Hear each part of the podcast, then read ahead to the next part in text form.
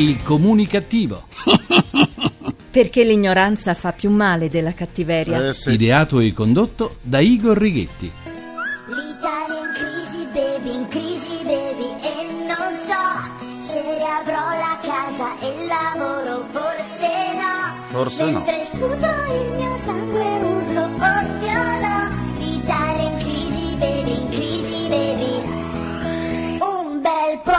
Le proviamo tutte noi. Buona comunicazione Italia Comunicativa, paese dove l'unica cosa stabile è la crisi. Dal vostro comunicattivo di fiducia, Igor Righetti. Bentornati, bentornati alla nostra terapia radiofonica gruppo Fuori dal Coro numero duemilacentoventitré, dodicesima edizione. Se il governo cade, i decreti sull'I M U non verranno convertiti e quindi i cittadini dovranno pagare l'I M U. L'I M U!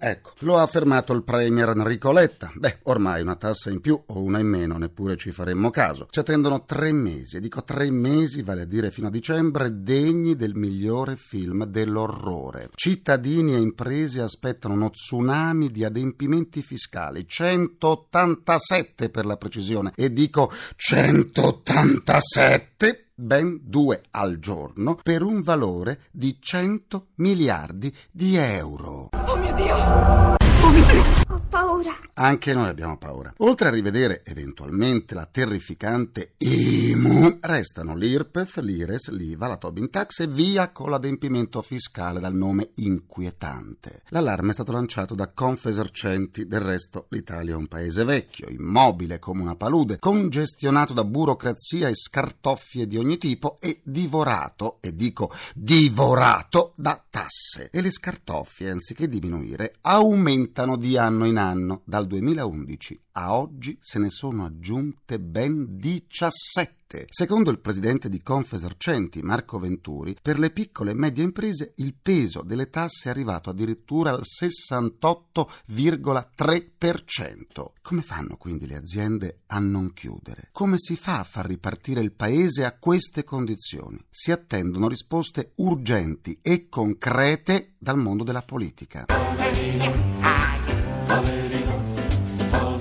Eh, poveri noi, poveri noi. Andiamo avanti, l'Italia vanta due primati, siamo campioni di evasione, sì, dagli arresti domiciliari, e campioni di evasione fiscale. Ma non sto parlando di voi scimmie mascotte megalomani. In tempo di crisi economica si parla molto di aumento delle tasse e di sprechi, un po' meno di evasione fiscale, quasi una sorta di omertà, quasi fossimo tutti colpevoli. In realtà molti di noi lo sono, magari in modo inconsapevole. Sono complici degli evasori, per esempio coloro, tanti, soprattutto nel sud, che per alcune prestazioni si rivolgono a lavoratori in nero. Ed è così che un esercito di parrucchieri, sarte, lavoratrici domestiche, estetiste, infermieri, ma anche elettricisti e idraulici, entrano nelle case e svolgono il proprio mestiere. Al momento del compenso non rilasciano fatture e nemmeno ricevute. In realtà, al di là dell'azione illegale che si compie nell'essere complici di un reato, si è anche poco furbi, perché la mancata tassazione su quei redditi comporta un aumento generalizzato delle tasse, oltre a garantire agli evasori tutte le cure mediche e assistenziali che si concludono con la pensione sociale. Il tutto a carico di coloro che le tasse le pagano. E io pago! E paghiamo. L'evasione fiscale quindi è soprattutto un'azione ingiusta nei confronti dei diritti di tutti. Fuori dai nostri confini è considerata moralmente odiosa. Negli Stati Uniti e in Gran Bretagna è punita in modo severo. In Francia è stata creata una polizia fiscale, mentre in Belgio agli evasori vengono pignorate quote di stipendio. In Germania il fisco è un'attività matematica alla quale partecipano tutti i cittadini, segnalando i potenziali evasori. Per la verità anche in Italia molto è stato fatto, contribuenti e conti in banca vengono schedati fino all'ultimo euro, ma chissà per quale maligna magia dei circa duecento miliardi ogni anno sottratti al fisco vengono recuperati soltanto spiccioli. Nel duemilaundici appena il sette per cento, e dico sette per cento. Oh. Eh, oh, sì. E pensare che l'evasione fiscale è una delle cause principali dei conti che non tornano e della tassazione selvaggia per i lavoratori onesti. Il fatto è che il consenso elettorale, a detta dei tecnici, non premia chi pone regole ferree sul fisco. Come ha ricordato in passato l'allora presidente della Confcommercio, Sergio Billè, il mondo della piccola impresa e del lavoro autonomo vale milioni di voti. Per i il recupero dei crediti da evasione fiscale. Poi ci sarebbe da ridere se non ci fosse da piangere, tanto che l'Ocse ci pone dietro a Turchia e Messico. Turchia e Messico. Ebbene sì.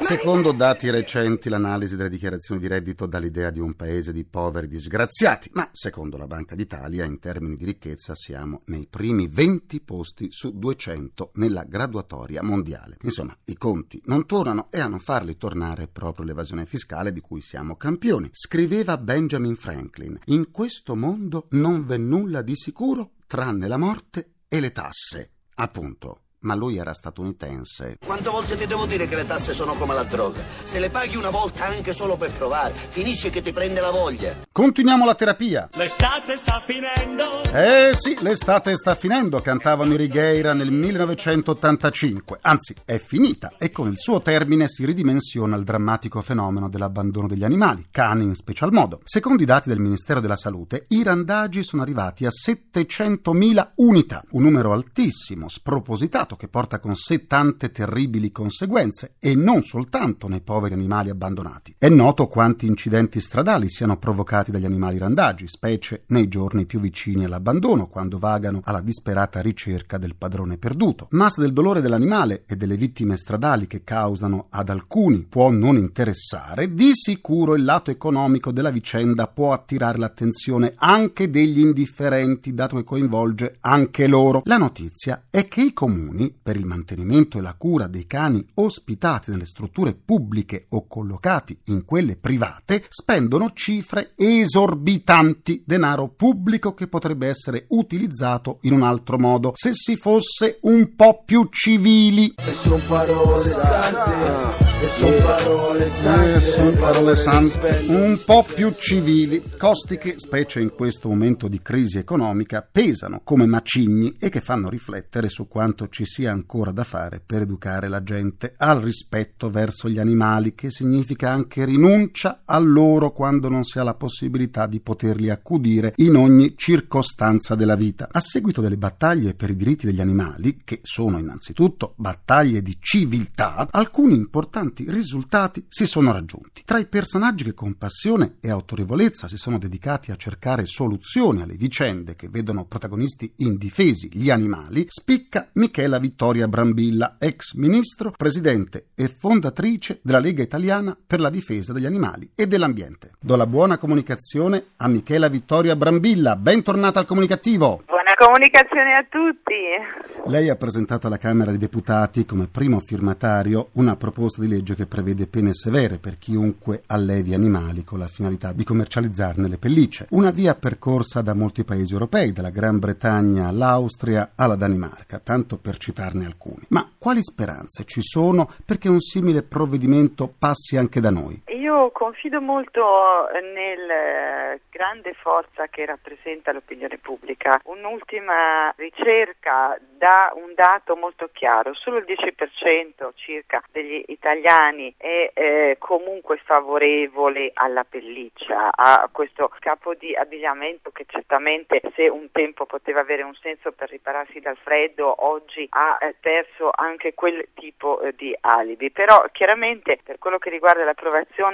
della nostra proposta di legge, vi è una resistenza di chi ha interessi nella filiera della pelliccia, e c'è una convinzione diffusa ma assolutamente erronea che questo sia un ingrediente indispensabile per l'alta moda, mentre è vero assolutamente il contrario, ovvero sono sempre di più gli stilisti che si dichiarano fur free. Il segmento delle pellicce, che rappresentava nel duemiladieci appena il due virgola sette per cento del settore abbigliamento, appare da anni in costante declino economico. In Italia ogni anno sono circa settecentomila gli animali abbandonati, e questo nonostante gli appelli e le pene per chi li abbandona previste dal nostro codice penale. Che cosa fare allora? È importante che le pene siano severe. Ora abbiamo il carcere fino ad un anno e un'ammenda fino a diecimila euro, ma senza controlli o con controlli carenti non è detto che poi siano dissuasive. Io ho molta fiducia in due azioni positive. Innanzitutto, tutte le politiche volte a favorire la mobilità dei nostri amici a quattro zampe e la loro accessibilità nei luoghi pubblici o aperti al pubblico, e le campagne di sensibilizzazione e informazione. Poi naturalmente il fatto che si crei in tutti gli italiani una una coscienza nuova, rinnovata di amore e rispetto per gli animali e dei loro diritti, tali per cui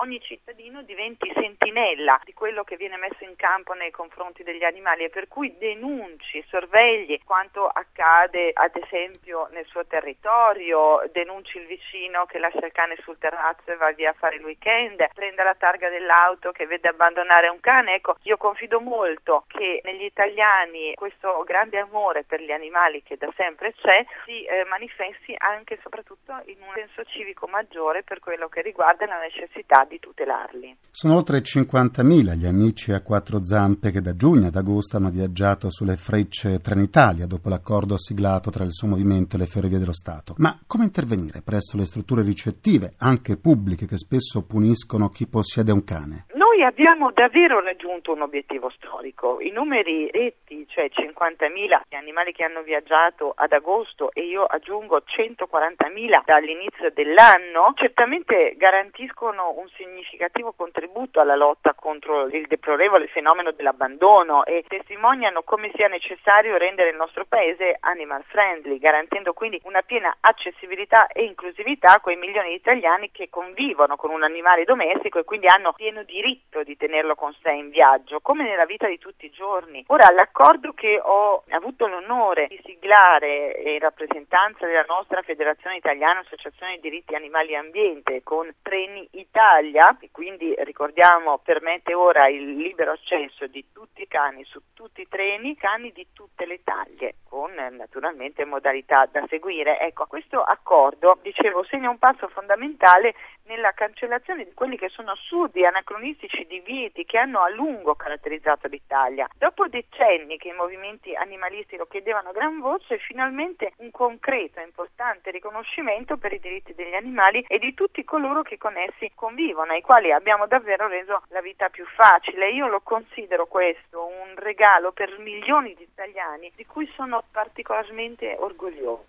Onorevole Brambilla, dopo la vittoria di Green Hill a difesa degli animali utilizzati per scopi scientifici, c'è stata quella per l'introduzione di nuove norme nei condomini a favore degli animali domestici. Quali le battaglie attuali? Quella contro la vivisezione resta la madre di tutte le battaglie, mm. ma la condotta è essenzialmente a livello europeo e internazionale. Da noi, a parte il tema sempre attuale della lotta al randagismo, vedo ampi margini di intervento sugli animali nei circhi, sulle realtà come ad esempio i delfinari, e voi sapete che i circhi con animali sono protetti da una legge assurda del sessantotto che di giorno in giorno appare più anacronistica. I delfinari sono in una posizione sempre più difficile, ma anche la caccia, lo sfruttamento degli animali nei tagli e le pellicce sono argomenti più difficili da aggredire ma comunque importanti. Ci concentreremo molto anche in particolare su eh, quello che sono gli aspetti più legati alla convivenza dell'uomo con gli animali domestici. Abbiamo ricordato le normative per quanto attiene al condominio, bene, c'è un'altra proposta di legge che ho depositato che rende il libero accesso di tutti gli animali domestici, ovviamente in tutti i luoghi pubblici, gli uffici pubblici, i pubblici esercizi e quindi nei mezzi di trasporto pubblici. Di fatto trasforma in legge dello Stato quello che oggi sono ordinanze prototipo che noi abbiamo predisposto insieme ad Anci e che già diversi comuni, grazie al cielo, hanno recepito. Tra questo vi è anche la previsione di dedicare tratti di spiaggia per i comuni costieri a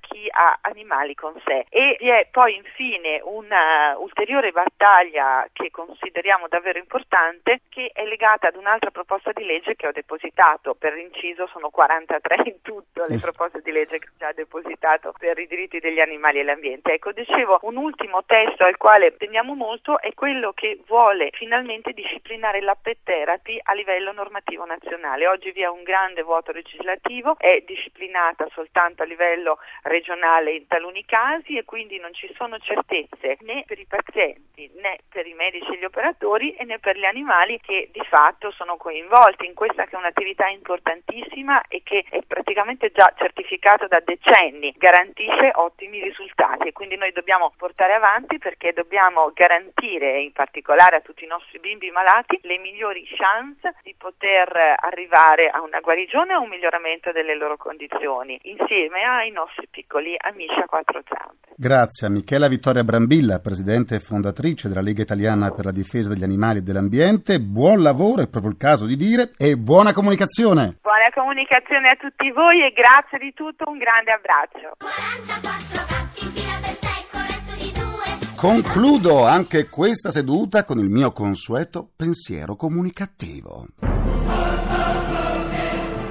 Il sindaco di Firenze Matteo Renzi ha dichiarato: in qualsiasi paese dove un leader politico viene condannato con sentenza definitiva, la partita è finita. Game over. Ma Matteo Renzi non ha paura che se per Berlusconi sarà game over, il governo possa andare in tilt?